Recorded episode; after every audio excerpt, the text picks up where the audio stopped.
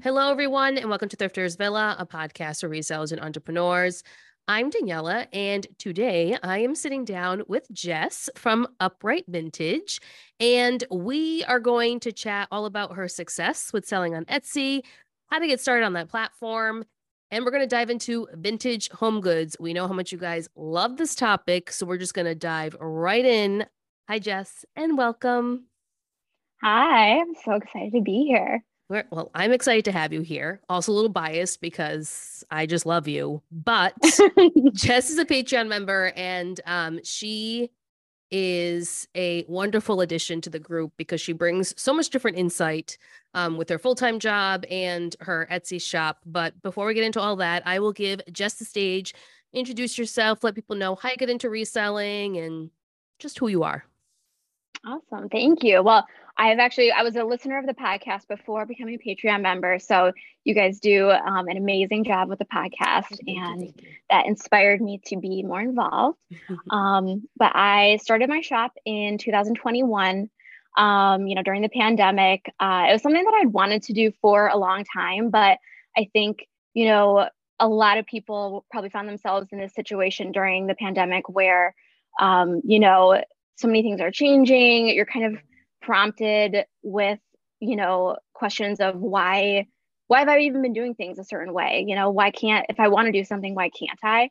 Um, so at that time i um, like in 2020 my dad actually passed away suddenly and then the pandemic happened. So i just kind of found myself in this you know position where i was just felt like i couldn't really return to like the life i had previously had. So i you know got a new job moved back to michigan. I was living in chicago at the time um, and just kind of um, you know was like i want to do this shop so why not you know? Especially because like during that, that time like you know the only thing that was open was like thrift stores and kind of antique stores. So i was like okay like why not? If if if there's ever time to do it now is the time.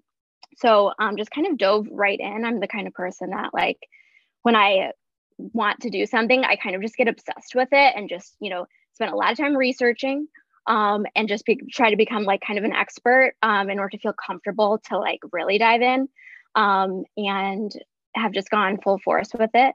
Um, I just want to and... say one thing because I'm totally the same person, but don't you feel like you can't stop when you start going down that rabbit hole? Because it's like, I'm still, I still need to keep going. Even though I think I perfected whatever it is, like, I'm still not done. Yeah. Well, the hard thing too is kind of knowing when to stop of, with the research and when to really yeah. just like dive in with execution. I think um, that's something that I've kind of struggled with in the past. So um, I'm also just really proud of myself for like, you know, actually starting the shop mm. and keeping it up and keeping going with it. Um, and it's, you know, been doing really well. So, um, so yeah, so I started the shop in 2021 um, and I sell a lot of vintage, um, like glassware, home decor. I also sell vintage clothing. Um, so, you know, I know um, it's, yeah, it's kind of a mix. It's kind of a hodgepodge. I think when I started the shop, I was just like, I don't know what's necessarily going to sell. So why don't I just start with everything and see what sticks? And I would say that it, it feels like kind of three categories. Like I sell vintage clothing, vintage glassware and barware, and then like everything else vintage. so what do you um, think inspired like which category I guess inspires you the most, or does it all inspire you? Is it just vintage in general that inspires you? Yeah, it all I would say, I mean, it all inspires me. Um, but I feel like I kind of cycle through phases like um where I'm just, you know, sometimes I'm like more like in love with the clothing, sometimes I'm more in love with the glassware, sometimes I'm sick of shipping the glassware, you know. Mm. So I go through these phases and I'm just a big collector myself. So um, I have like a ton of art, a ton of um, you know, like studio pottery, like glassware, um, art glass, like uh, books. Like I go through phases where I just like get super obsessed with certain categories. So um, I think there's beauty in all of it, but the key is to like kind of, I think, refine your taste with, you know, picking up things that are exciting for you as opposed to just everything vintage because there's plenty of stuff that's technically vintage, but not worth picking up and maybe not worth, you know, putting in the effort to try to sell. Yeah. So now you work a full time job outside of re- reselling is not your full time gig. So I don't know if you want to share with people what that is. Yeah, for sure. So I work a pretty demanding full time job at Google. Um, I work in um, digital advertising sales there out of the Ann Arbor office. So Um, I am really, I really enjoy that too. Um, so, you know, I know a lot of people want to go maybe full time with their reselling career, and that is awesome. That's like a really great aspiration. I think for me, since I'm the kind of person that always needs to have my hand in like a bunch of different things at once, like I like having a full time gig that is challenging and fulfilling um, with great coworkers, but also having this, you know, side hustle that is, you know, I take it very seriously. It's a full time. I feel like, the, I mean, the reselling is a full time gig too, mm-hmm. but it's also kind of like my a great creative outlet. Um, and just allows me to feel my own creative passion. So I I just balance both of them and work all day every day. Story of my life. I, that's definitely like something that I got better with this year was balancing. But in the beginning, because I mean, you've only been doing since 2021, right? So mm-hmm. I didn't, I was not balanced out in 2021 because I really started diving in in 2018. It took me until this year, middle of this year, to really figure out like, well, how much time do I really want to dedicate to this? Or like, how much is my sanity really worth at this point? You know, and I think yeah. there's a lot of, um, and people, forget this whether you're a mom a caregiver or you're just working full time like you need to figure out how to make that side hustle or that passion project still feel that way without it becoming so overwhelming because full-time work can be very overwhelming and there's projects and there's deadlines and all that kind of stuff and yes that can exist in reselling but we have control over that because it's our own baby so it's like i was starting to lose that passion and that drive to resell. And that was the point where I was like, mm, pump the brakes, Daniela. What do mm-hmm. we have to mm-hmm. change? Have you found yeah. yourself at that point yet? Yeah, I think um, I have definitely, this year, I definitely reached kind of more of a, um, a little bit of a breaking point where I was kind of like, because I also bought a house. So, you know, the combination of all these things, mm-hmm. and I mm-hmm. bought the house by myself. So, to buy a house during this time is crazy in itself. But yeah, tell me about it. Say, to do it by yourself is, I mean, just the emotional ups and downs of it is a lot. So I really had to, I just felt like I was, you know, I was kind of trying to do all these things. And I just felt like I was like dropping all the balls. Like I just, and I realized I had to kind of prioritize like what to focus on at any given time. So for a while, I did have to take a little bit of a step back with my shop. Like it, at least it felt that way where I wasn't adding listing so consistently. I wasn't able to be taking new product photos or measurements so consistently. Um, and so, and I had to just focus on stuff for the house and my full time job.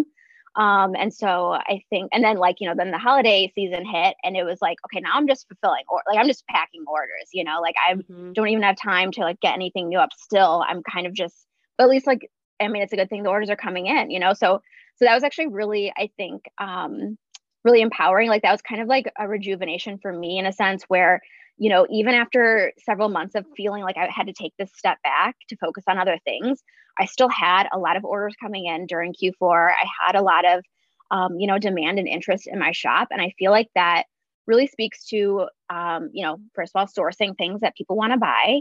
Mm-hmm. Um, but also like, I mean, the work that you put in in the beginning will pay off, you know, like yep. the amount of work I put in during the time that I had previously to like get those listings up and get the product pictures up like all of that you know pays off now when i'm have less time you know?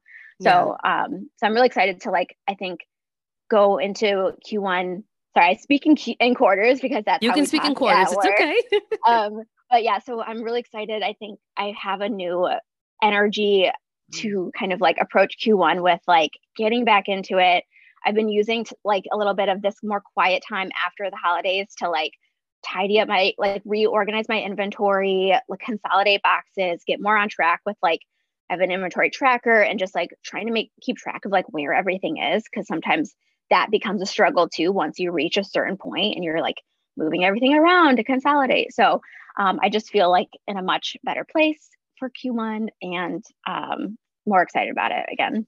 Um, I don't know the first thing about tracking inventory for home goods. So feel free to elaborate on that because yeah. I track clothes. I throw clothes in a bin and they label the bin and I know where it is. But like, yeah, home goods doesn't well, work that way. It's interesting because different people definitely have different methods. Um, yeah. and I've I've talked to different people about you know kind of their approach and kind of like you know read about different approaches or watch YouTube videos about it. So I think it kind of depends on like what works for you. For me, um, the way my brain works is I often find it helpful to package up things in a way that it's like, okay, I took pictures of like all these things on the same day, maybe. And so I try to maybe kind of package them together um, mm. um, if it makes sense in a, but like you also have to balance that with like, do these fit in the box? Like, you know, when your space is limited, you really have to just be consolidating and packing things in a way that they're just going to fit.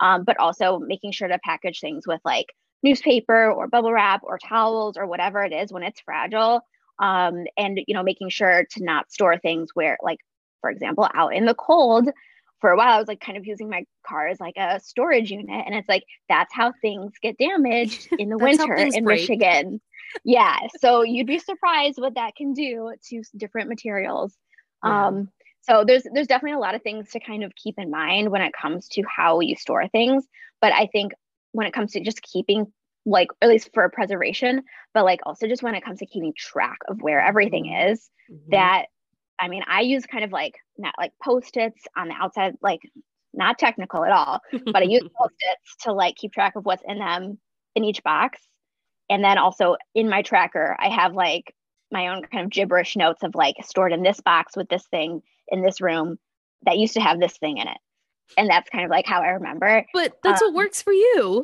Yeah.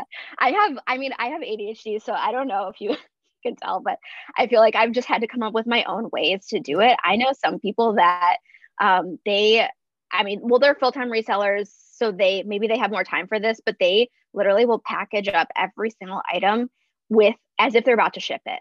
Like fully, I was just going like, to say that it's crazy. I don't have, I just don't have the time for that. And I don't have the space for it because every one of those things now takes up a lot more space in its yeah. own box with, with its own packaging that if it got banged around, it wouldn't break, you know? So I just, I don't have the bandwidth for that, but I'm sure that makes it very easy for them when it comes to time to ship, yeah. you know? I was just thinking that, like, would it make sense to pre-package everything because you're already wrapping it because you're storing it? So wouldn't it make sense to pre-package it and put it in a box? But you would need significant storage because that box takes up way more space than the one box you could fit lots of things in. Yeah, yeah, exactly. Mm. So for me, it doesn't make sense. And the way that I'm storing things is I'm I'm not fully wrapping things where it's like the level of like like padding right. that you would need if you're actually shipping. I'm just doing like a layer or two of like newspaper around stuff so that I can easily like access again. Yeah. Um, and fit a bunch of stuff in a box. But yeah, and then with my clothing inventory, I like try to hang as much as possible. Um, and then other stuff like sweaters, I might um put in like a bin or something. I don't think we exclusively said it yet, but do you only sell on Etsy? So I sell primarily on Etsy. I've tried out um, in-person pop-ups in Detroit, and I will say I love Detroit, but not for selling my goods um, and making money. um, but I love Detroit for other reasons. Um, and then I have also tried out having um, a booth in an antique mall. And I love shopping at that antique mall. I actually grew up shopping at that antique mall, but I'm not a huge fan of having a booth there um, because the money that I can make on Etsy is just so much more. And it's honestly, I feel like I mean, I don't know, maybe I'm just more kind of in tune with like what's needed for e-commerce, but like I just feel like you know, Etsy is a little bit set it and forget it. Whereas like a booth, like you have to physically like go there all the time. You have to physically price the items. You have to have your a separate inventory tracker for that. So it's just, I think it's just a kind of a pain. And it's honestly a lot more expensive to have a booth because there's like the monthly rent in addition to a percentage that they take out of your sales. So it's honestly a lot more money to be to be doing a booth, at least at this at this yeah. place. So that's interesting that they take a percentage out of what you sell plus the rent. Yeah.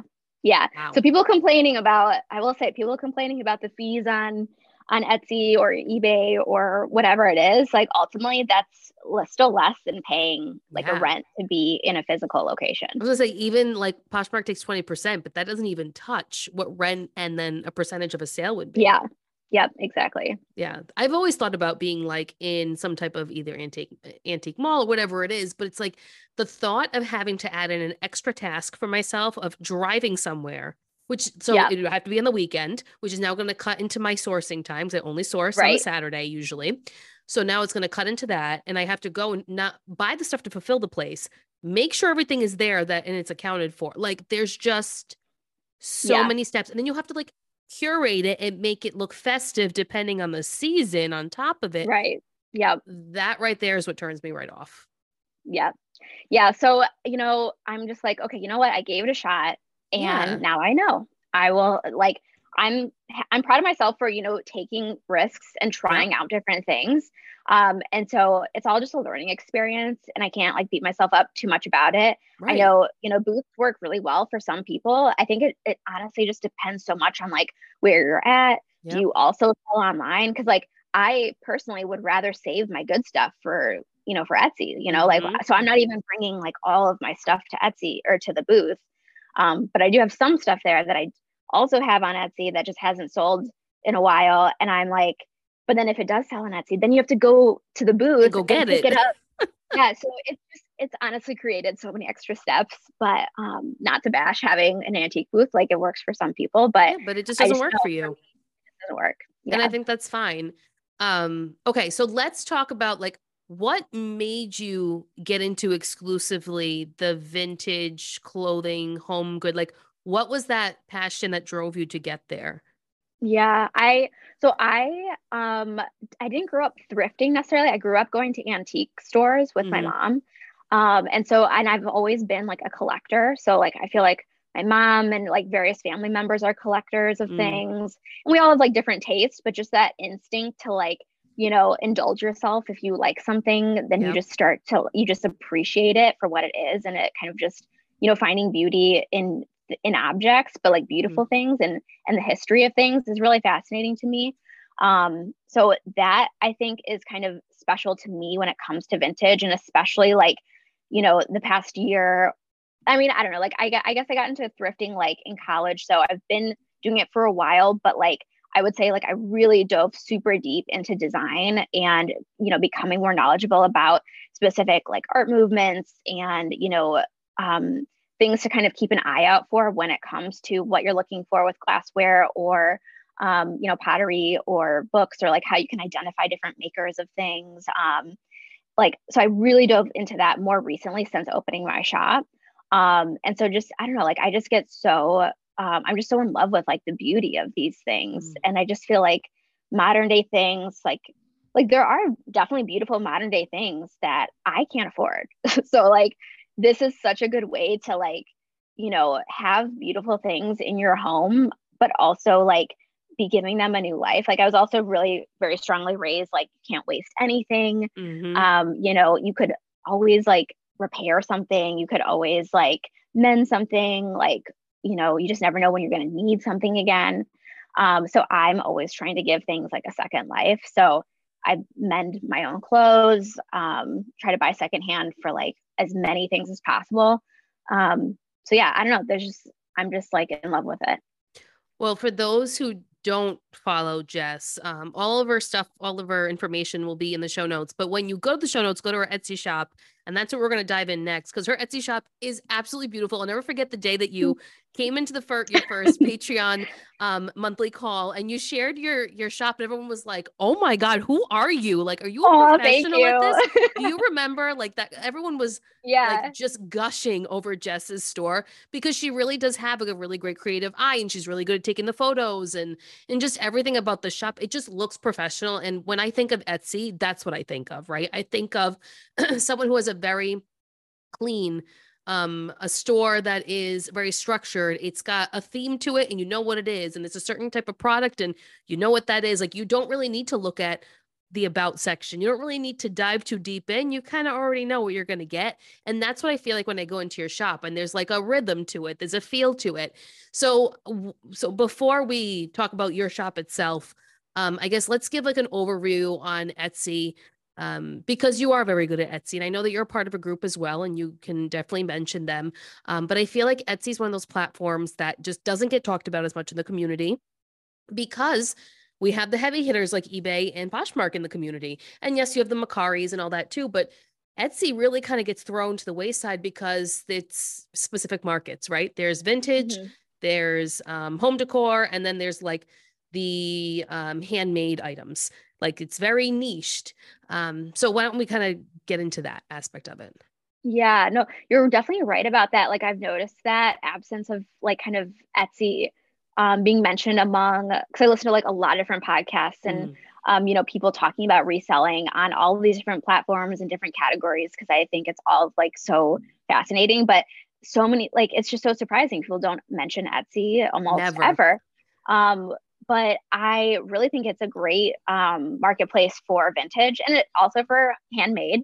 Um, and there's also a lot of junk on there too. So, you know, there's just... Okay, I'm glad you said that because what is with all sure. of like it's like fast fashion type things. Weird shit. I know. I don't strange. Don't, it's weird. But I think that's like bound to happen on any platform yeah, once people like more and more people adopt something. There's always gonna be people that are like, oh, what's the easy way to make money on this or something. Mm-hmm. But um, but I think it is it really does attract um people, especially when it comes to vintage, like it attracts people that have something in in particular that they're looking for um, and they're willing to pay up for that because they expect kind of like this curated aesthetic and they expect quality customer service and packaging. Like um, it's just funny because like i don't know i feel like people a lot of people that sell on etsy like might have like you know branded you know everything's branded and you know handwritten like i i write a handwritten note for like all of my sales you know like all of these like special touches. Whereas like when you order something on eBay, it's coming like padded with like garbage bags and yeah, you know, you go have a good day. bags. Yeah. Which you know what, as, as long as it gets there, I'm fine because that's still reusing materials. I'm I'm I'm fine with that. But it's just funny because the different the vibe is so different. Yeah. Um, but that's what I like about Etsy because you can have more of that creative flair with your shop. Like if you really want to have more of a curated feel and aesthetic of what you're picking out um, you really can can do that with that um, with that platform. Um, and I what I also like about it is that you if you understand like SEO and just like you know having appropriate tags and keywords and um, you know things like that in your title and description your measurements like there's additional like options for tags like you can really reach a lot of people that are searching for your stuff without them necessarily knowing who you are as a shop owner. You can reach mm-hmm. a lot of people that way just by them searching. And you don't have to be sharing your stuff like you do on Poshmark. Um, you know, it's it's I think it's just really built um, built out in a way that like if you can just um, you know be descriptive in a way with like terms that people are searching, then you're going to get found, which is awesome.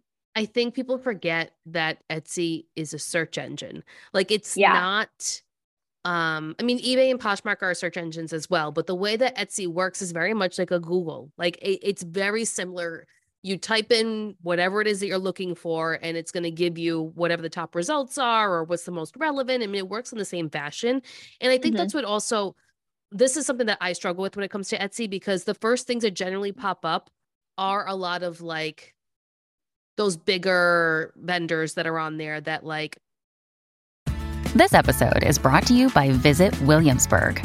In Williamsburg, Virginia, there's never too much of a good thing. Whether you're a foodie, a golfer, a history buff, a shopaholic, an outdoor enthusiast, or a thrill seeker, you'll find what you came for here and more. So ask yourself, what is it you want? Discover Williamsburg and plan your trip at visitwilliamsburg.com. Make like reproduce the same thing over and over again. Yeah. So I find it hard sometimes when I'm on Etsy to find that real specific thing that I'm looking for. Maybe I just need to get more comfortable with the website and like filtering things. Um, but sometimes like i'm looking for like there's a company that i love that's local that but they make like a face serum and sometimes i usually get it when they're like locally at a fair or something or a farmer's market but sometimes i want to try different ones can i tell you how hard it is to go on etsy and find a face serum that is similar to one that i have without having to like filter through just the generic ones that are on there like, yeah. i want to find a small person doing this in their home like that's what i want that's what i struggle yeah. with with etsy yeah. I mean, I can definitely see that because, like, similar because it's like Google, it is also becoming like Google search in kind of all the bad ways too, where there are promoted yeah. listings. Um, it does reward the people that are, you know, listing, like adding new listings all the time, or like just have like, you know, bestseller items that sell like massive quantities in a day. So it is a little bit of like it can sometimes be an echo chamber of like, okay, the people that are selling the most, whether that's good or bad, are the ones that go to the top.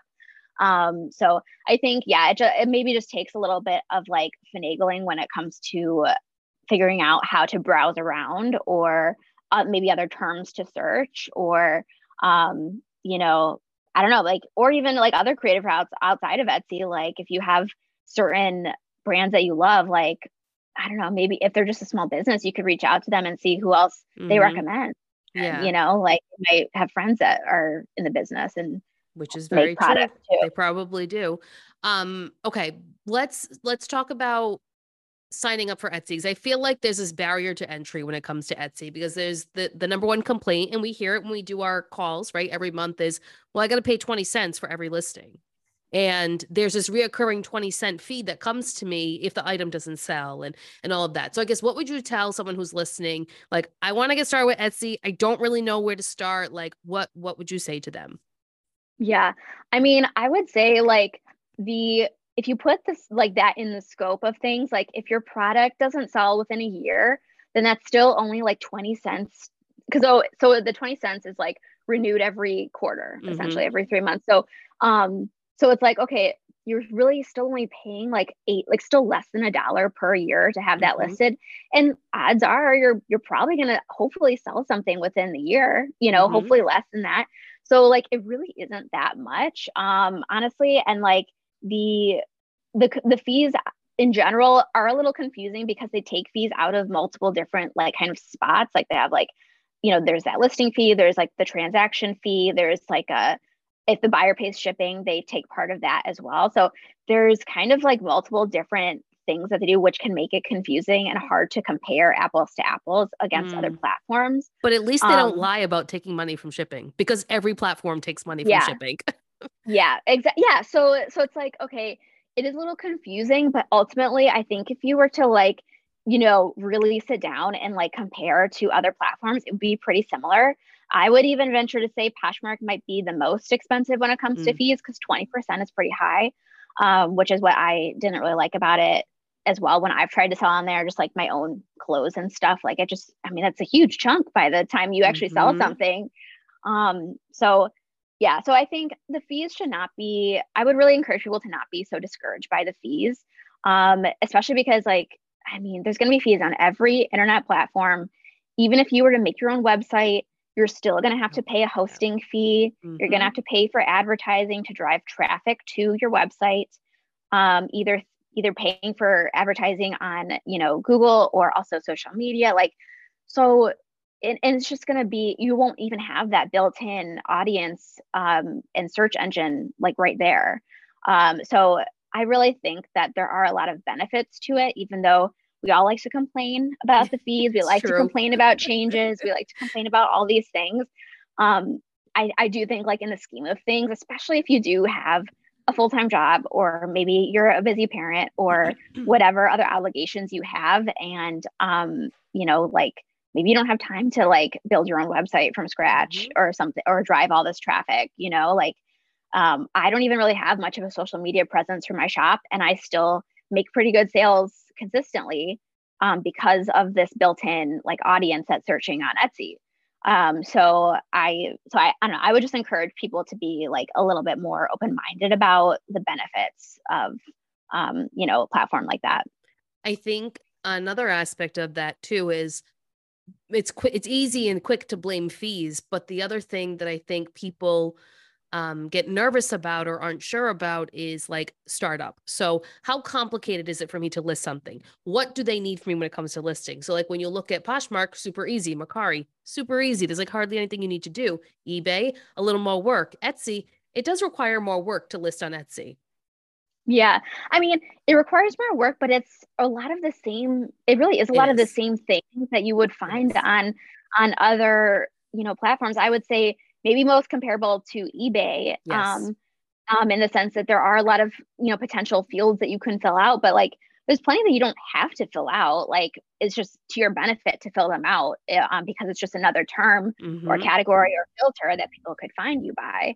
Um, and you know you could put as little detail as you want in the description, but again, that's only to your benefit and the buyer's benefit to add more detail and like accurate measurements and whatever your maybe your policies or any flaws like you know you should add that if you want to be a professional. Just, I mean, it's like, um, I just think these are common sense things. Like maybe that's just like tough love for me, but I really think that um, maybe people are just complicating it too much in their own head.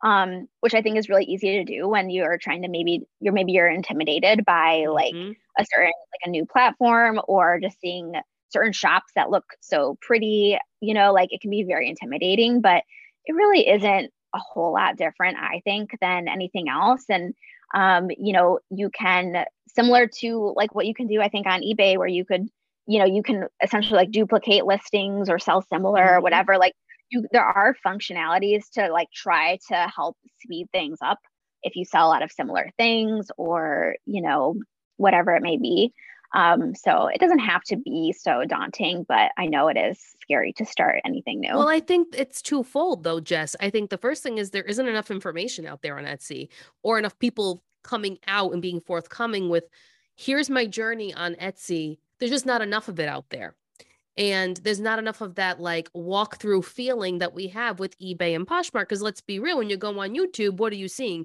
It's poshmark and ebay. Those are the two main things that people are coming out and now live sales. Like those okay we'll say those are three categories live sales ebay and poshmark. In between you might get a few etsy people but it's mm-hmm. not as common. So i think that unknown that exists that people feel with ebay they feel even more with etsy. The other thing that i think um, happens. And I think it's something that I uh, like, it's a reason why I shy away a little bit from Etsy, even though I've had good success when I have sold on there. Um, is the aesthetic of it all. Like, it is a very particular aesthetic if you want to be like, considered one of the cool ones, right? Like, yeah. it's like a club. It is. I mean, yeah. that's the way that it is on Etsy. Yeah. I think um it's interesting you say that because I know like I think what, like one thing that held me back from starting my shop, like in the first place um you know etsy aside was just like the the product photography of it all. Like mm-hmm. i was very um had a bit of like imposter syndrome when it came to like oh like you know i don't have a professional camera. Like i don't really have experience with photography. Like what if you know will this be will people laugh at me? Will this be silly looking or unprofessional or whatever? But like you really just have to dive in and you'd be surprised what you can come up with. And it doesn't even have to be like some beautiful like vignette eh, like lifestyle picture in your home like it can be a simple like white background um you know and staging just the product in however whatever ways but um you know i think if you're just you know providing clean pictures um you know showing close-ups showing showing scale showing um you know variety or detail like all these things that like you might expect to see on like a professional retailer site or you know just think of any site that you really like their products and their the way they do their their pictures just you could do that too you know it's it's really not that intimidating but like i was definitely intimidated by that when i started but you you just kind of have to start um, and then you'd be surprised people will like your stuff and compliment your pictures and then you're like oh okay maybe i can do this too mm-hmm. you know mm-hmm. so um, and i also want to give a shout out this is a great time to give a shout out to my um, this group that i'm part of um, by Caroline Wilder um, Etsy Vintage Mastermind Group. So I joined that like when I started my shop because I was basically kind of like, you know, with the imposter syndrome, I was like, I feel like I probably need some accountability, would love some mm-hmm. hand holding through, you know, getting my shop off the ground. Um, so I joined this group of, um, you know, other mostly it's like pretty much all women who have, you know, Etsy shops um, some also maybe do booths or other things as well, but a lot have these like, you know, sell vintage on Etsy and, you know, maybe different niches or aesthetics that they kind of gravitate towards.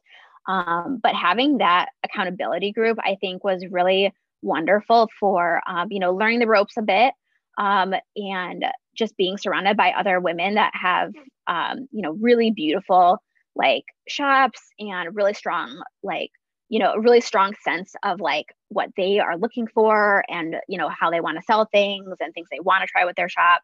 Um and so i think you know finding something like that can be really great too yeah. if you want to dive into um you know a new platform. There's so many different groups out there but especially for etsy if anyone is like interested um i mean i know caroline's always looking for new members for the group um so people are welcome to join that as well. Um and her her um her shop is called Phineas Street Vintage, but her she hosts the the group through vintage uh, Phineas Street School is what she does different like vintage coaching or Etsy coaching kind of stuff. So I'm just part of like the group thing because I think group accountability is really helpful for me. We do like listing challenges. Um, but yeah, I would just say like find a buddy. Like if you mm-hmm. for anyone starting something new, like it is so wonderful to have like a sense of community and like having people to talk to and accountability, which is another reason I love, you know, the Patreon and our Zoom meetings and stuff. It's I think it's wonderful.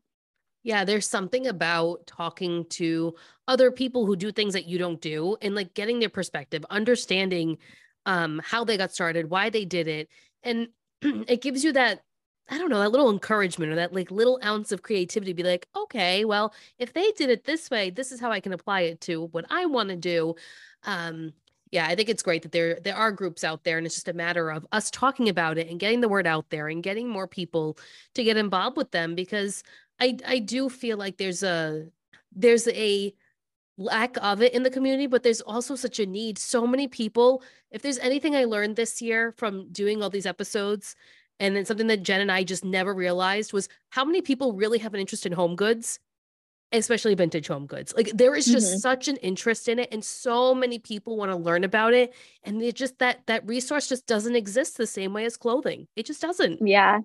It's interesting like I don't know like and home goods is such a huge like oh my God, it's enormous. you know i mean it's so vague like so everything counts as home goods you know in my opinion yes. so it's like so i think like um it's awesome that people are, are like excited i would encourage people to just like you know pick some areas to mm-hmm. like start with and just dip their toes in it and then they'll very quickly find like what is um i mean just like with clothing they'll very quickly find like okay this is actually pretty common uh mm-hmm. maybe shouldn't have picked this up mm-hmm. but now you know or like okay you just then you start to be like drawn to something that it's like i don't know what this is but i think it's special and then you find out like oh this is actually like a very like a um you know an important designer or like you know i knew i was like attracted to this for a reason so like i would definitely encourage people like a lot of it i think is just kind of your own trial and error mm-hmm. um i also personally I mean, I'm a big book person, so like I also literally like as you can see behind me, um, built these For those who but, can't see, uh, Jess is a wall of books behind her. yeah, I'm a huge, I'm a huge fan of books, and I now that I'm like super into vintage, I love collecting like vintage art books and design books. So like there's so much that you can learn too by like just combing through old like, you know, reference books about glassware or um about Which you can know, find pottery. in a thrift store. You can I mean or the library. I mean, yes. I'm a huge fan of libraries yes. as well. So like um you would be absolutely amazed what resources are available to you at your public library for free. Um, so please people take advantage of that. Like you there's no excuse. You have the internet you have the library. Um, mm-hmm. those are great great great places to start yeah, I think if people, I think when it comes down to it, no matter what you're selling, whether it's electronics, clothing, home goods, whatever it is, like you just need to take the time to research, see what other people are selling, figure out what it is that you enjoy, what space you have to even start selling this stuff. Like I started very small when I started selling some home good stuff, which I ended up selling out of everything. So I closed 2022 with selling the 10 items that I picked up. was very happy with that you know, I'm making a plan now for 2023 to dive a little bit more into home goods, but like I want it to be fun. Like I want home goods to be like that fun thing that when I find something yeah. that's unique, I want to list it. I don't want it to become what this has become behind me here with the shoes. Like I don't right. want it to become that, right? Like this makes yeah. me my money that I know I need. I want that to be like my fun little thing that I get to do. And like it's just a different feeling for it, right? But I think it's it starts the same way. The way you started reselling was diving into all the content, finding all the information that you can find, like just do that. Go on the website that it is that you want to sell on and just search random things and start seeing what other people are selling. Follow people like Jess and other people in, in the, that community. If you want to go into Etsy, in the Etsy community, you can hashtag Etsy. You'll find a bunch of stuff. Go on Instagram, you'll find a bunch of things and go down that rabbit hole and check out their shops and what they're doing. Like it's a lot of that um, rudimentary, basic type of work that you did when you first started you got to just do it again because it's a different platform. It's a it's a different everything. Yeah. And I will say like when it comes to like dipping your toes into home goods, like the thing about home goods is it can be very bulky. So like I will yeah. also encourage you to be um, you know, you know, try out different things and see what sticks, but like also like don't you know, just be cognizant of like how much storage space it's going to take up in your home, as well as like how hard it may be to ship something that happens to be bulky. Like you might love vintage lamps, but that might be a bitch to ship. I can't even um, imagine you know? that. Like or clocks or art that is like, I mean, I love art and I find a lot of cool art, but like you know the reality of like shipping art that's already yes. framed like i don't know if i want to tackle that you know no because so, you gotta um, go to ups and you gotta ask them for the special box and they gotta wrap it no no no no i mean you, you can do it you can do it yourself people do it but like it's just gonna be work it's just myself. you have to think about yeah you have to think about how much time you're now gonna spend on yes. shipping which like i'm very guilty of like spending a lot of time on shipping when it comes to like glassware or like anything that's kind of like an odd shape and that I haven't necessarily packaged before, but like I want to make sure it gets there safely. Like, you know, finding the right box, finding the right supplies and making, you know, making sure everything fits. Cause like I will like I'm pretty good about um like I haven't really paid for any extra shipping supplies. Like I use entirely reused like boxes, mm-hmm. like newspaper, bubble wrap, air packets, packing paper, getting creative with like ripping up plastic or uh, paper bags and foam mm-hmm. that comes in all that stuff i reuse all of it collect it from like my whole neighborhood and um, people around town and businesses but it makes it it takes so long to pack stuff because i'm like digging around finding just the perfect size box and the perfect like size supplies to like make it all fit mm-hmm. like a mm-hmm. big puzzle piece and so like you also have to think about like what is your time worth so i'm like very guilty of that still but it's still kind of fun for me but yeah definitely a little silly uh, let's let's walk through like what the etsy shop experience looks like because i have it pulled i have yours pulled up here um, and i think the first things that i notice as we'll say a buyer is you need to have some type of graphic as your banner, whether it's your shop name, whatever you want to do, and what your quote unquote logo is going to be. And that's your profile picture. Um, so I do think that those two things when it comes to Etsy are really important. Um, what are your thoughts on that? Yeah, so I think like it's I think that is like a chance to like have more branding, like those little details, like you, those are like some like areas where you actually can have branding. Um, and like having a little bio at the bottom, like there are like opportunities for that. But you know, you never know, like people aren't always going to your homepage for your shop. So like mm-hmm. people could just be browsing around, like they search a term and they click on a listing and maybe they just buy it right there. They might not necessarily go to your shop like homepage. So like I think it's important to have that sense of branding because really like the more cohesive you are and the more put together and packaged your whole shop is, the more you can charge. That's like mm-hmm. how it has always been for outside of Etsy, every shop mm-hmm. that you can mm-hmm. think of, that's kind of just how it works. Like it all yeah. feeds together. So like if you like I would just encourage you if you want to make more money, then you can um like just have it look good together, you know, put that effort in. It doesn't take that long. Like I'm not like updating my banner, you know, or really my logo or any of that. Like, um, so you can update your shop announcements, you can update like some different things about it, which is nice. So you can you can customize the order of how things look on on the page. Um, you could customize what categories you want to have things sold in. Um, so there's a there is a lot of room for customization, but at the same time, like your shop can look put together without having to spend so much time on on all those pieces if you don't want to. Right. I want to say one thing when you said that certain brands can pay more. It's the, it's the same like thought process that goes with luxury handbags.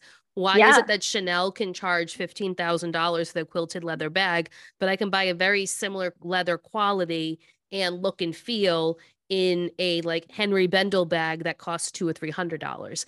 And um, there's actually a really great um, Instagram account. I don't remember the name off the top of my head. And I'm sure there's many of these, and it's an actual leather expert. And what he does is he buys or people donate their older bags that are luxury and he tears them apart and really shows mm, like wow. what the construction and like how much is this stuff actually worth and how much are you actually paying and i think I mean, that's kind of the beauty of when you have beautiful branding and you have this reputation, you can charge whatever you want, no matter how much the product costs you. It's the same kind of right. Theory. It's just fascinating right. and I think, think about it. Yeah. And I mean, and you could potentially charge even more if you also had like a community that you've built yes. on like social media and maybe you're driving the traffic. People buy from you because they just like you mm-hmm. and your mm-hmm. persona. Like I haven't really gone that far. Like I don't have time for that. maybe one day. It's a goal. It is a goal for sure to like spend more time on that. But um in the absence of that, like you can still do so much with your your shop and and you know how much that is kind of like giving off um, when it comes to like perceived quality like you know and it, it goes the opposite way too like if you see listings like that are you know seem to be absurdly low and the, the pictures aren't that great mm-hmm. and there's not a lot of detail. You're going to question like what am i going to get if i buy this? Yep. you know is it even going to get to me in one piece? Um, are there going to be flaws that were not described here? Is this going to be not what i thought when i wanted to buy it? Like is there something secretly wrong with this that they haven't mentioned? That's why it's priced so low. So like there's a like it goes the opposite way too you know something that's priced too low is like not good either. Right. Um yeah. Right. I agree um digressing but well we always digress here um back to the homepage here of Etsy. I do like that it also shows you that you are a smooth shipping, which I love that. You have speedy replies and it shows what your rating is. This to me feels very much like like a Shopify in the mm-hmm. way that things are lined up and I think there's just something so clean and streamlined about seeing things like that. And the other thing that I really enjoy, and then like you said, the announcements and stuff, is how on the side it says items, and then it literally breaks down your categories and how many you have like how many items you actually have in each of those categories. As a buyer and the way my brain works i love that because i can easily say okay oh okay she has um blazers and outerwear. I'm to click on that. She has 42 pieces. Let me go through that and see what i can find. It's just i think a cleaner way of filtering where like on poshmark it's not that mm-hmm. same feel right it's very clunky yeah. it's kind of messy the way it looks i don't really want to filter like it's more work than me seeing it the way that it's laid out here. Um, and then there's a contact shop owner thing, which I think is, you know, one of the unique things about Etsy is you can have that personalized one-on-one conversation mm-hmm. um, with your potential buyers or a buyer, which I think is different. But I, I love, I think that's probably the number one thing that I love about it is the way the items are broken down. As a buyer, I like the way that looks. Yeah.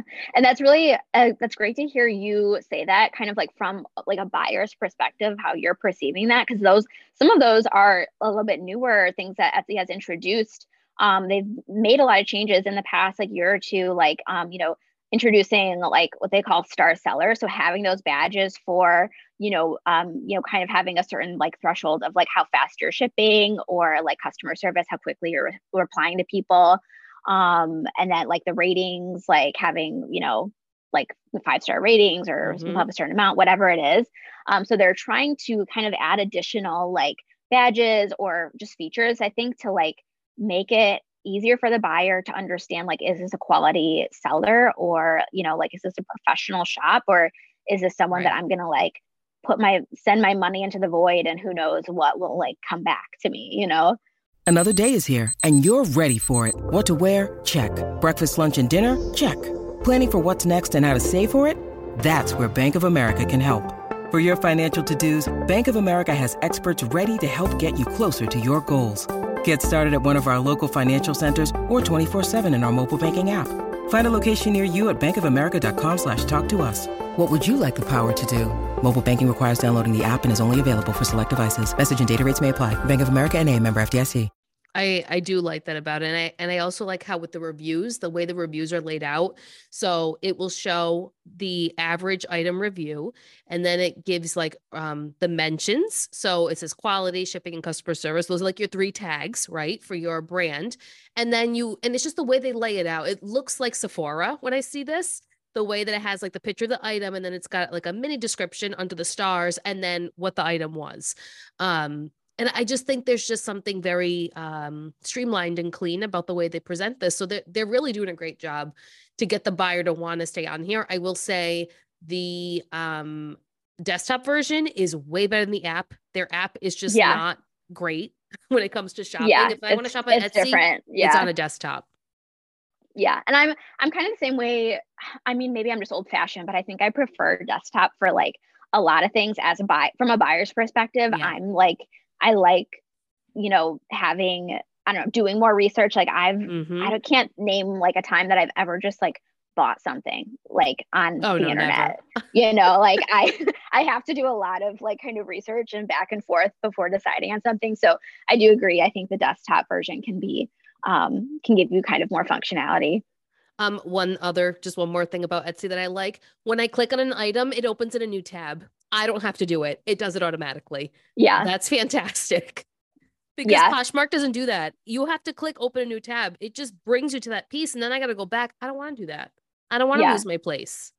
Yeah. There's, yeah, it's, I, I mean, yeah, I really like it. And um, you can add videos too to listings, which is I a newer thing within the past year um yeah so i i have a lot of, i try to always add videos um there's maybe some older ones that i didn't add videos like if the pictures look bad then that's probably a really really old one that hasn't sold but um but yeah i try to add videos for everything because it's just so much better for giving um you know an idea of scale giving an idea of like especially for clothing like the you know the texture of the fabric yeah. like how silky is this? How how thick is this? How like fuzzy is this you know um, there's just so much that you can show in a video, um, and it doesn't have to be long. Like it, like it actually has to be short, but um, so it's really easy to do.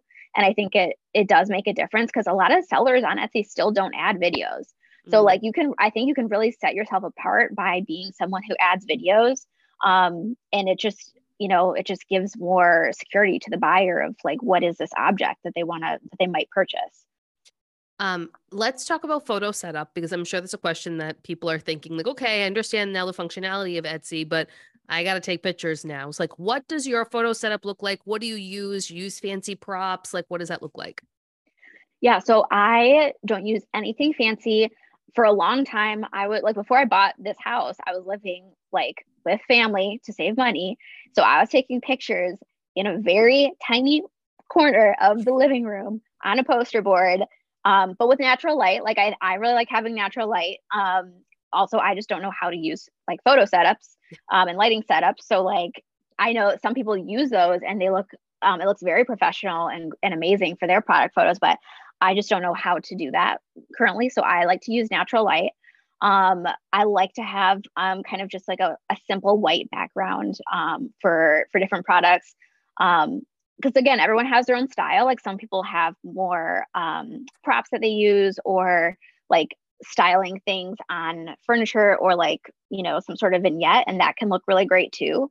Um, but I've found that a white background is really just great for letting the product stand out um, and being able to play around with it. Like, so for glassware, I really like um, having, you know, doing all sorts of different kind of like staging, like, um, I don't know, so like you'd have to see the pictures, but so that was looking at one. Down. You have like fabric like overlaid over each other, and then you've got the glassware on top of the fabric. Yeah. Um, so I um, do like to do that with. Um, so I love to use vintage scarves for mm-hmm. um for glassware or certain other objects, especially if it's like clear glassware. Like it can be hard to capture what that you know looks like because yeah. I'm just I'm using my phone, so like it's not professional camera, so like it can be hard to capture some of the details of clear glassware. Um, so I like to use, um, you know, there's so many gorgeous vintage scarves out, out there. Um, and then I like, you know, will use um, when I'm tr- doing something like bowls or um, like some sort of trinket dish or whatever it is, I like to use either like vintage, like matchbook kind of things um, as a prop, or I have these vintage like fake fruit that are I just saw have, like, them. They're so cute. They're so cute. And it's all thrifted. All of it is like thrifted stuff. So like people used to make these like fruit things that they're just sequins. There's like it's like sequin beads on it or whatever. Um, and they're so cute. And so I've like started just collecting those to use it as props as well.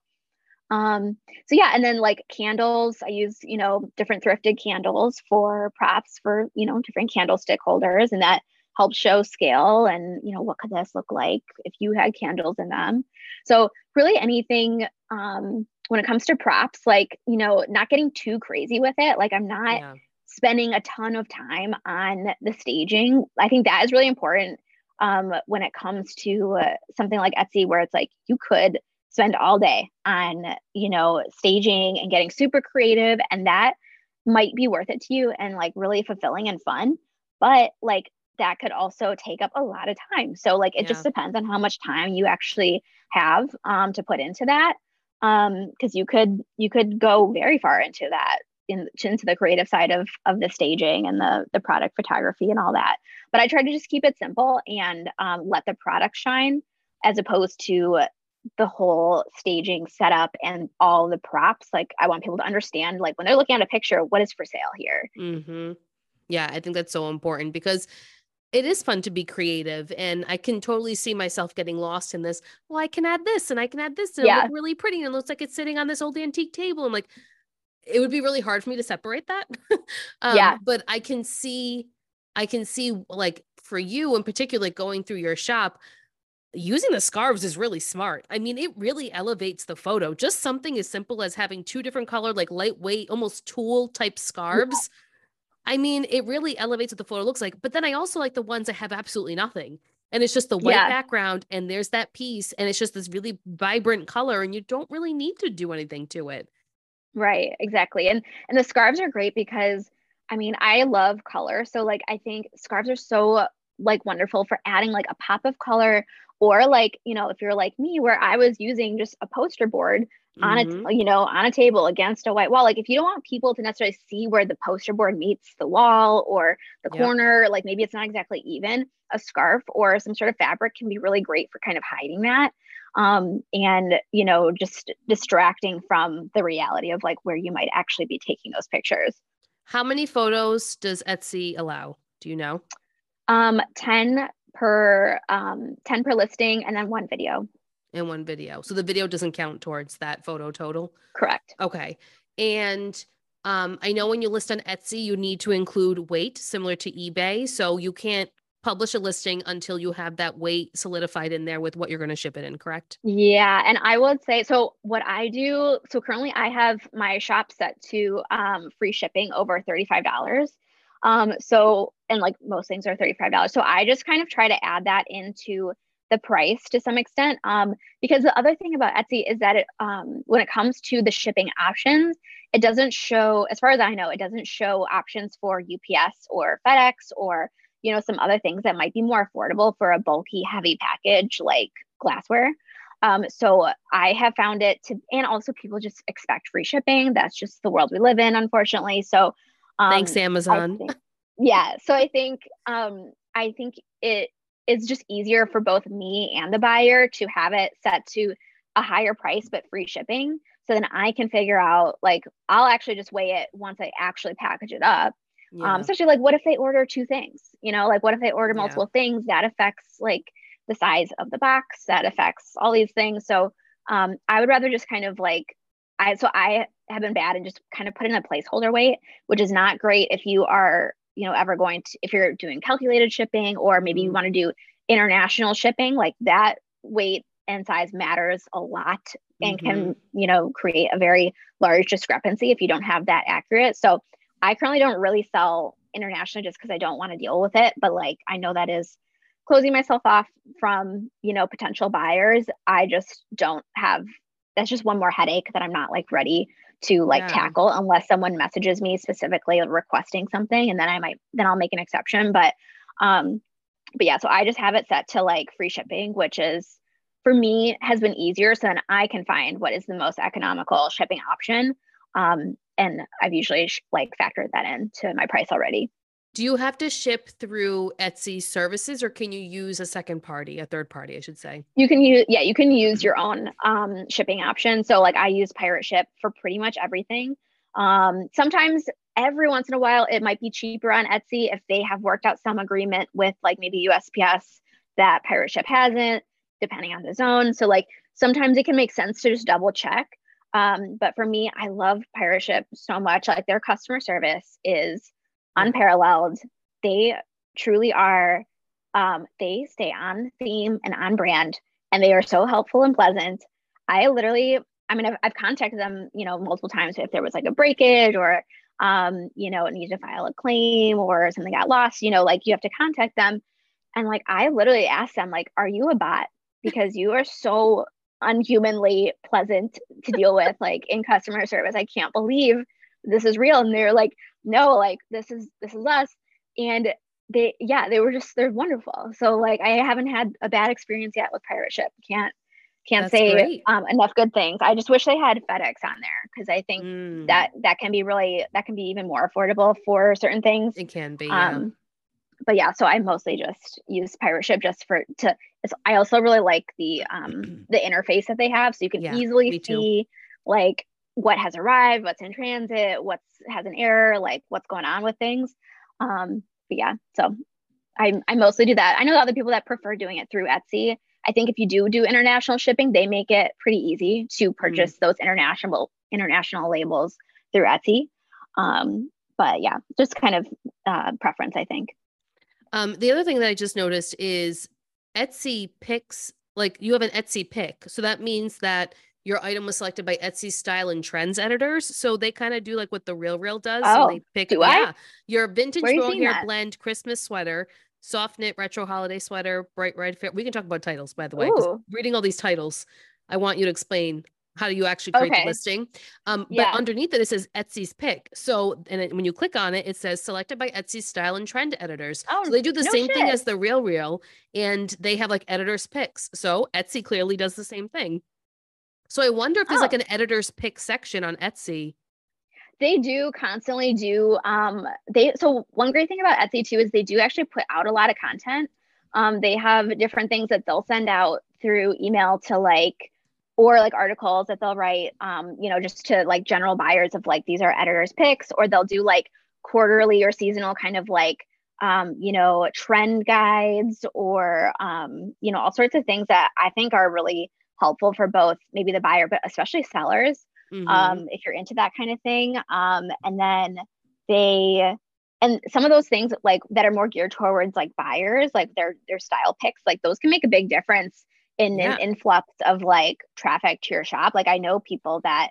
um, they've gotten featured by Etsy and like it really did cause like, you know, a really a big uptick in traffic and like purchases and you know things like that. So they and then Etsy also has a for people like you know looking for more content when it comes to like getting started with etsy and learning about the platform and trends and you know stuff that works like they actually have their own podcast like the etsy success oh, podcast. nice. um, and they don't they don't post on it super regularly but it is there is like a lot there to dive into um, for more like you know stuff if you're interested in learning.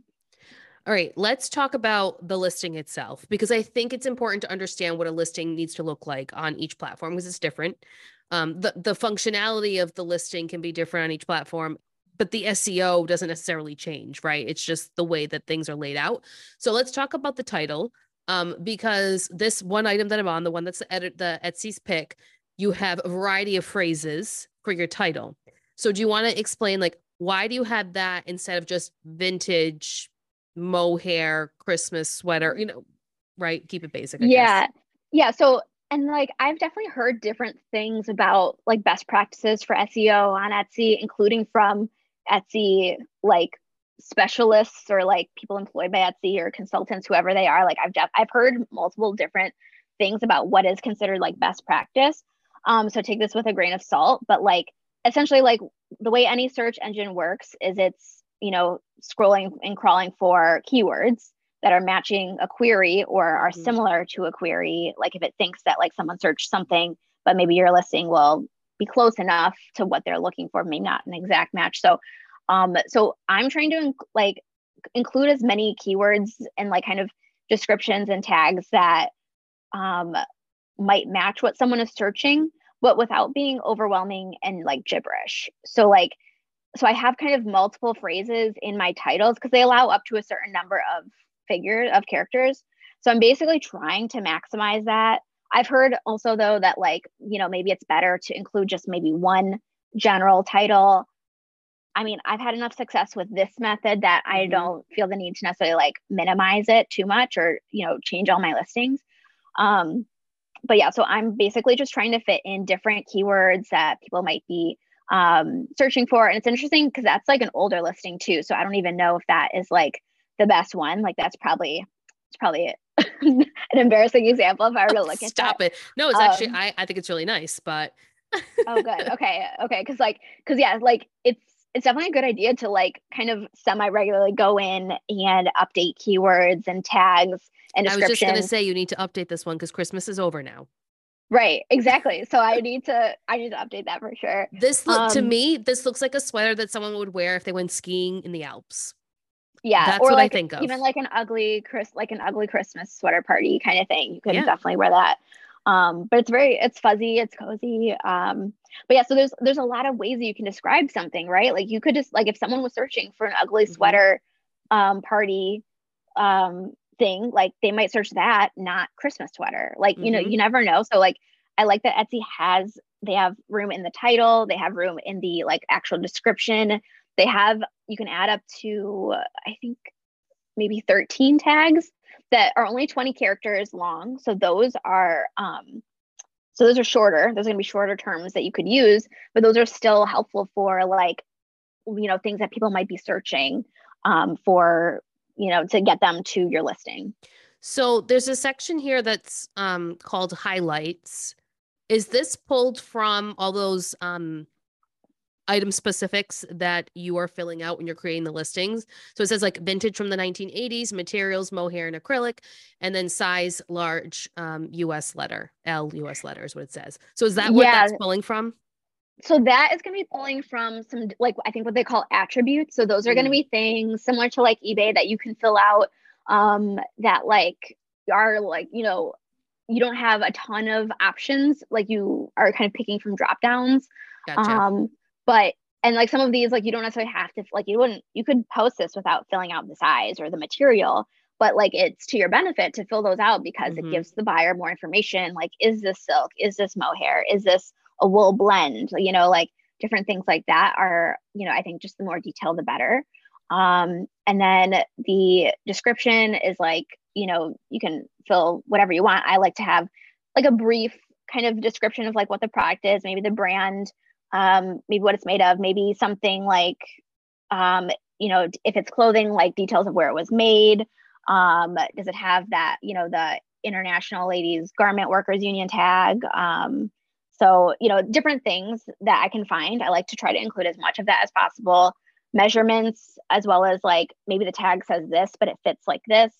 Um, and and then I like to try to add like a list or like a link to my shop like just the general like homepage of the shop at the bottom in case they want to keep browsing or you know whatever um, I do feel like when I look at listings on Etsy, I almost get a story when I look at the description. Where when you're on eBay or Poshmark, for example, it's very much just a list format. It's not so mm-hmm. much the paragraph form. Do you think it matters on Etsy? Do you think you could copy and paste your description from Poshmark or eBay when you create your Etsy listing, like if you're using Vendoo or something? Um, I think if you were an eBay seller, if you're like all the other eBay sellers I see who include almost no information at all or measurements, um, way to um, call them out. Detail, um, I mean, I've been prevented from buying things all the time on eBay because people yeah. just don't include any information, and I'm just like, yeah. just try. Like, I don't know. Um, so like, I would encourage you to include more information because like the other thing too is just like you're setting yourself up for someone to have an issue.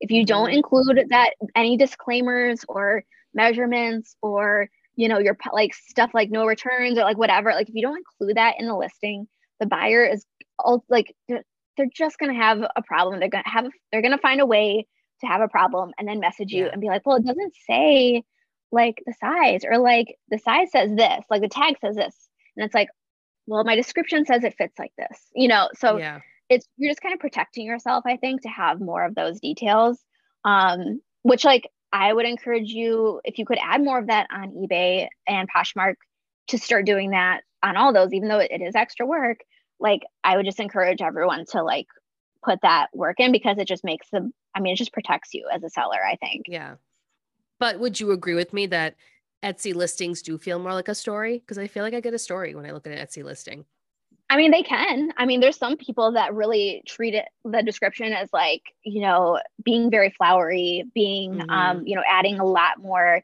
um, detail. I don't think you have to go that like crazy with it. Like, um, you know, ultimately people don't actually read that much when it comes to yeah, I don't. I, I barely know, read it. Right. So like so at the same time, like keep in mind, like be realistic about what the buyer is going to read and how they're like really breezing through the page. Like so I try to keep it relatively brief, um, but just including important information, but breaking it up into like you know different lines it's not all blocked together in one mm. chunky paragraph like i have it broken out so that try to make it easier for people to read um, because ultimately people just don't read anything and they're going to miss the details that you include. so true. Um, I also like the way they have the shipping and return policies laid out. So when you guys are looking at an Etsy listing, doesn't matter what it is, the item is in the center of the page. All the images are on the left hand corner. Underneath the image is all the shop reviews. And on the right hand side, it's like its own little column. You have all these things that we're talking about the title, add to cart, all that kind of stuff. I like the, the way that they show the shipping like it's actually taking you through the process and i like that where it says okay you place your order on the 27th because that's the day that we're recording this and it's going to ship between the 30th and the 40th so the, the third and the fourth sorry 30th and 4th can't talk um so okay that's where it is and then it's going to be delivered around this time frame. I like that it does that because it sets the expectation to the buyer of okay i know that it's saying that I don't know. Like she she has a three day processing time, but really this is the time frame that I'm getting from Etsy. I think it just sets a yeah. different expectation. I I really like that. Yeah, and that's they've definitely played around a bit with I think kind of the layout of how they show different information on listings and what they show or what they don't show. Um, for example, like the return, like the shipping and return, like the return policy thing is actually new. Okay. I want to say, be, like they recently made a change where you can kind of customize your return policies for each listing. So, like, if you wanted to maybe have clothing be returnable, but like, you know, glassware is not returnable, like you could do that. Whereas before, like, you um, kind of, I think, had to have a blanket return policy for your whole shop. Um, so they've recently made different changes. I haven't actually like gone in and investigated how certain things look or like how things might be different now. Uh, but I do like that they have like they make it easy to see like okay is this free shipping what is the mm-hmm. cost to ship um, you know stuff like that can be helpful too because um, like I don't want to be surprised with the shipping cost like at right. checkout. And I like that they ask you do you need this sooner you know you can upgrade your shipping kind of thing so i just think they lay right. it out in a, in a fashion that like any retail store would lay out their website so i like that that's the direction they're going in because i think that's the way it should be because just because it's secondhand or just because it's vintage just because it's handmade doesn't mean that it can't have that same retailer feel to it. And i also like that they accept klarna on basically everything when you need mealtime inspiration, it's worth shopping Kroger, where you'll find over 30,000 mouthwatering choices that excite your inner foodie. And no matter what tasty choice you make, you'll enjoy our everyday low prices, plus extra ways to save, like digital coupons worth over $600 each week. You can also save up to $1 off per gallon at the pump with fuel points. More savings and more inspiring flavors make shopping Kroger worth it every time. Kroger, fresh for everyone. Fuel restrictions apply. Um, mm-hmm. Where on Poshmark, you can only accept, they only accept Affirm if it gets to a certain price point. I don't know if that's changed okay. or not, but like so many websites use Afterpay, use Affirm, use Klarna. Like, why not have that option for everything um, on people's pages? Anyway, that's the breakdown of Etsy's listing page. I think it's great. I like the way it's laid out. I like the font that they use. I'm very much into all that kind of stuff. Fonts make me happy if they like a nice open font like that. It's very clean. I like it. There's a lot of things about Etsy that I really, really enjoy. It's for me, it's a matter of like just diving into it and just yeah. doing it and like getting comfortable with that uncomfortable feeling, stepping outside that comfort zone, which all of us at some point want to do or need to do, um, and just being more informed on it. I think that's really what comes down to it because the more information I have, the more time I spend finding that information, the more comfortable I'm going to feel to take that next step and do whatever it is I need to do. I feel like we could talk about Etsy forever, but yeah. let's let's dive a little bit into um home goods and there are so many aspects of home goods. It's you can't we couldn't possibly have this short right. segment here on home goods. It would never happen. Like this is like a multi-part thing. We're going to find experts in all these different fields of home goods. Just as kind of like our introduction to this this year, um, because we heard you guys and a lot of you want more in home goods. So we will definitely bring that to you. Um, but let's talk about the type of home goods that you love to pick up. What century do you like picking up? What are the things that you look for? Let's just dive into that little area. Yeah. So, uh, yeah, where to even start? Like, I feel like, um, well, there's things that I pick up for my shop. There's things that I pick up for myself. There's a little bit of both because I mean, I don't know. They say like pick up things that you wouldn't mind keeping mm-hmm. for yourself if they don't sell, but at the same time, then you want to keep everything. Yes. So it really is such a balance of um, of that. But ultimately, I um, I think my style blends a bit into um, the shop, but I also just keep a lot for myself. But um, very into, um, I guess, like when it comes to like categories or like labels for things, like into mid-century, but like that's such a broad term. I was going to say, what does mid-century it, even mean now? people use it incorrectly as well. Like people use mid-century when they're referring to like the 70s, and that's not technically mid-century. Um, but I love the 70s too, and I love certain things from the 80s. I mean, especially depending if you think about it, like stuff from the early 80s is still kind of 70s, you know. So mm-hmm. like I don't know, a lot of things can really blend together. Um, I just really like things that are like colorful. I like when it comes to art, I like um, like abstract art or kind of like folk art or um, like kind of like textile art. So like weavings and, and certain tapestries and um, things like that. Um, but yeah, and then when it comes to glassware, I'm into um, a lot of well, I don't know, like so there's glassware and there's like art glass and like other just like kind of like like glass that is like maybe like vases or you know mm-hmm. other things but maybe not necessarily like glassware and barware that you drink out of. Um so there's you know american makers that i love like Blenko. Um there's you know more kind of like scandinavian makers that i love i'm not i'm personally not i feel like it's almost easier to say what i'm like not that into like i'm not that into like pyrex I think I mean it's beautiful, but I'm not about to get into that game. It's it's crowded enough, and Pyrex is so is bulky to store and it's bulky to display and it's it's hard to ship. So like I personally am not about to get into the Pyrex game. Um, I'm not that into like depression glass um or like some of or like fairy lights like i'm not that into certain stuff that i feel like has been or swung vases like all that is like very popular on instagram um, you're going to see a lot of people that collect swung vases in every color, and that is great for them. But I'm not, that's not my style. Um, I would say my style is a bit more maybe like eclectic. Um, and I just really am attracted to like color and texture. Um, and, you know, maybe certain like makers, like once I get into them, like I'll like then become kind of obsessed with finding like more from that maker mm. or something. Um, so yeah, so and I'm just eh, when it comes to glassware, looking for like certain colors, certain shapes, um, maybe certain textures.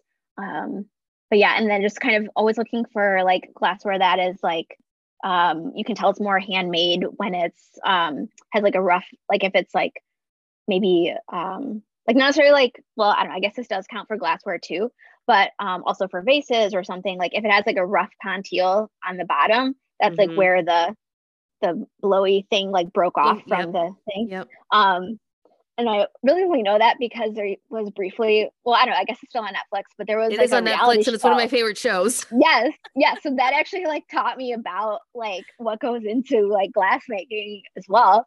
Um, but yeah, so that's the reason I know the term pontil. But um, but, but yeah, so just like when it comes to glassware, things. you can tell um if something was handmade because not every piece is exactly the same and yeah the structure of it is a little wonky compared to like something you would buy at Marshalls or TJ Maxx. You know, like it's just right. got a different look to it and it makes it more unique. Um, I know that a lot of things you pick up are either pottery based or mid century modern. So people might hear mid century modern and think, what the hell does that even mean?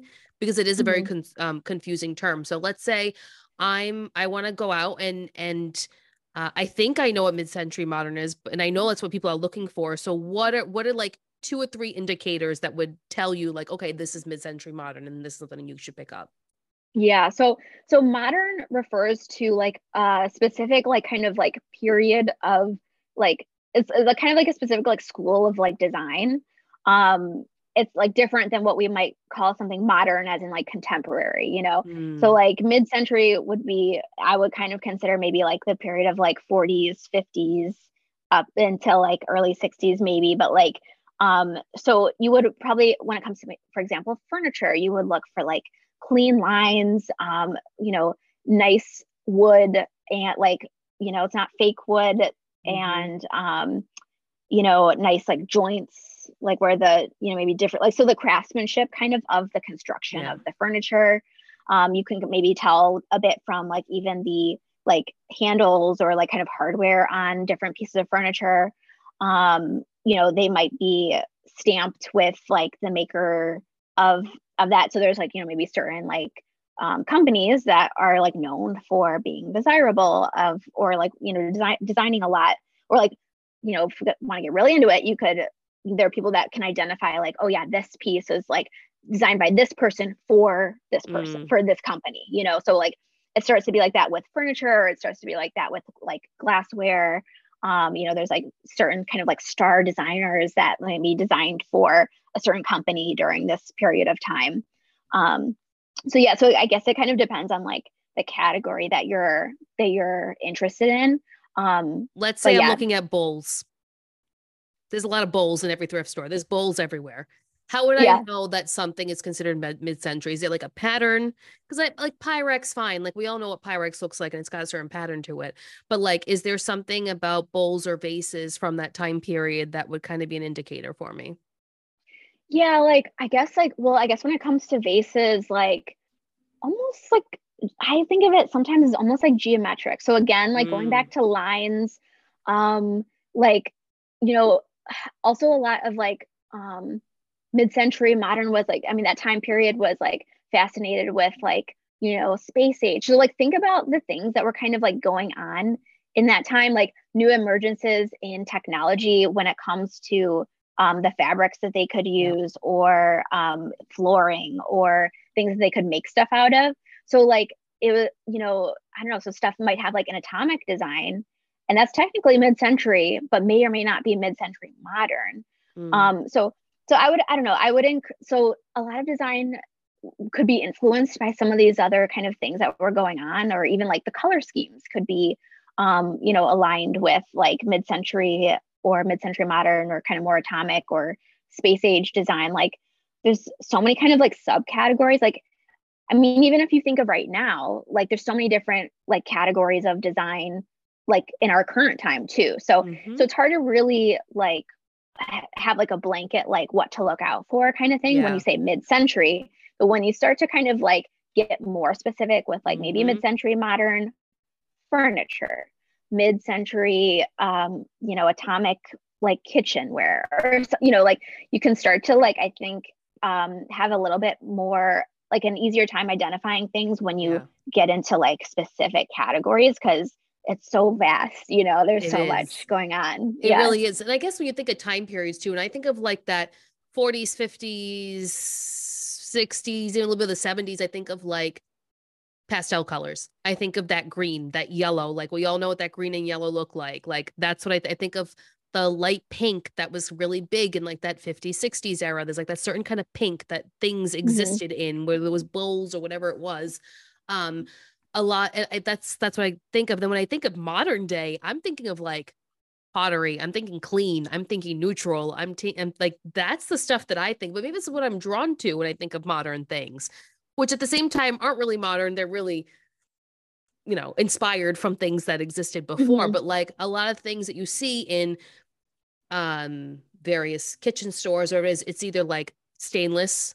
Copper is making a huge comeback right now. Like everything copper is making a huge comeback in these kitchen stores, and everything else has just really got that clean look to it. You'll see, I mean, color definitely comes into play, but I feel like when I go into like a Williams Sonoma or anything like that, it's like stainless copper and just clean edges and clean everything. Yeah. Well, you know, it's interesting because, like, I mean, mid-century modern was also clean. Like, it was a Mhm. very clean design. Um, a lot of wood and like nat, like maybe terracotta tiles, like natural, kind of more natural, like materials, you could say. Um, um, but like, or like, you know, maybe geometric fireplace, like brick Yep. fireplaces and stuff. So, I don't, you know, I don't know. I guess it's hard to say. And I mean, even the copper resurgence, like that's still derivative of like primitive and Absolutely. like farmhouse kind of stuff. So it all comes from somewhere. It all mm-hmm. is like a blend and and you can definitely find people nowadays that are very much maximalists and their their home is full of color and um you know thrifted from everywhere. So like yep. um it, it's just kind of like where where are you choosing like when it comes to your attention span of like what you're seeing like you know the brain can only pick up on so much at a time mm-hmm. so like you're seeing you're probably seeing certain trends you're seeing you think of certain things when you think of you know whatever it is but like there's really so much going on around us like there's other fields of design that are popular right now but like you know i'm not into farmhouse but some people are oh i love farmhouse. So but, that, like, but that's where we differ right? Like i yeah. love the farmhouse feel but i also love an industrial feel. I like to blend yeah. industrial and farm together. And uh, like i'm very inspired by european um culture. So whether that's French countryside or Italian countryside, they, they're kind mm-hmm. of the same. And I merge that with my farmhouse, my American version of farmhouse and industrial together and it works. But like that's my yeah. vibe and that's what I like. Um now, if you were to like go back when I first got married, I was all into like dark everything, like the dark cherry and like that's mm-hmm. what I mm-hmm. loved. I don't love that anymore. I'm like past yeah. that. I've evolved. yeah. I mean, this conversation could go on and on. And uh, what Jess and myself and Jen are going to do this month is we are, if you're a Patreon member, we're going to be coming up with a monthly download. We're going to break down the how to's of Etsy. We are going to dive a little bit into um, home goods categories, that kind of thing. We're going to have it all kind of streamlined for you. So if you're a Patreon member, you're going to be getting that this month. Um, thank you, Jess, for coming on. Uh, all of Jess's yes. information will be in the show notes. Uh, you, you make sure you go check her out, follow her Instagram, all that fun stuff. Uh, you can reach out to Jess whenever too, and she'll tell you this. She is very open to talking about all the things home goods and Etsy related. Yes. Um, yeah, and I think that's it. Is there anything else you want to say before we close it out? Um, just thanks for having me. This was so fun. Um, First love chatting about all this. I know it was. Yeah, it was one of my. Um, so we're recording this like very end of December. Yeah. And so like that was one of my New Year's resolutions to be on a podcast this year. And Done. I and we just squeaked in at the last minute. So I'm really I'm thrilled. This is awesome. I told you you could come on whenever you want. We can do a part two of this. If you guys really love this, I'm sure Jess would love to come on with a part two.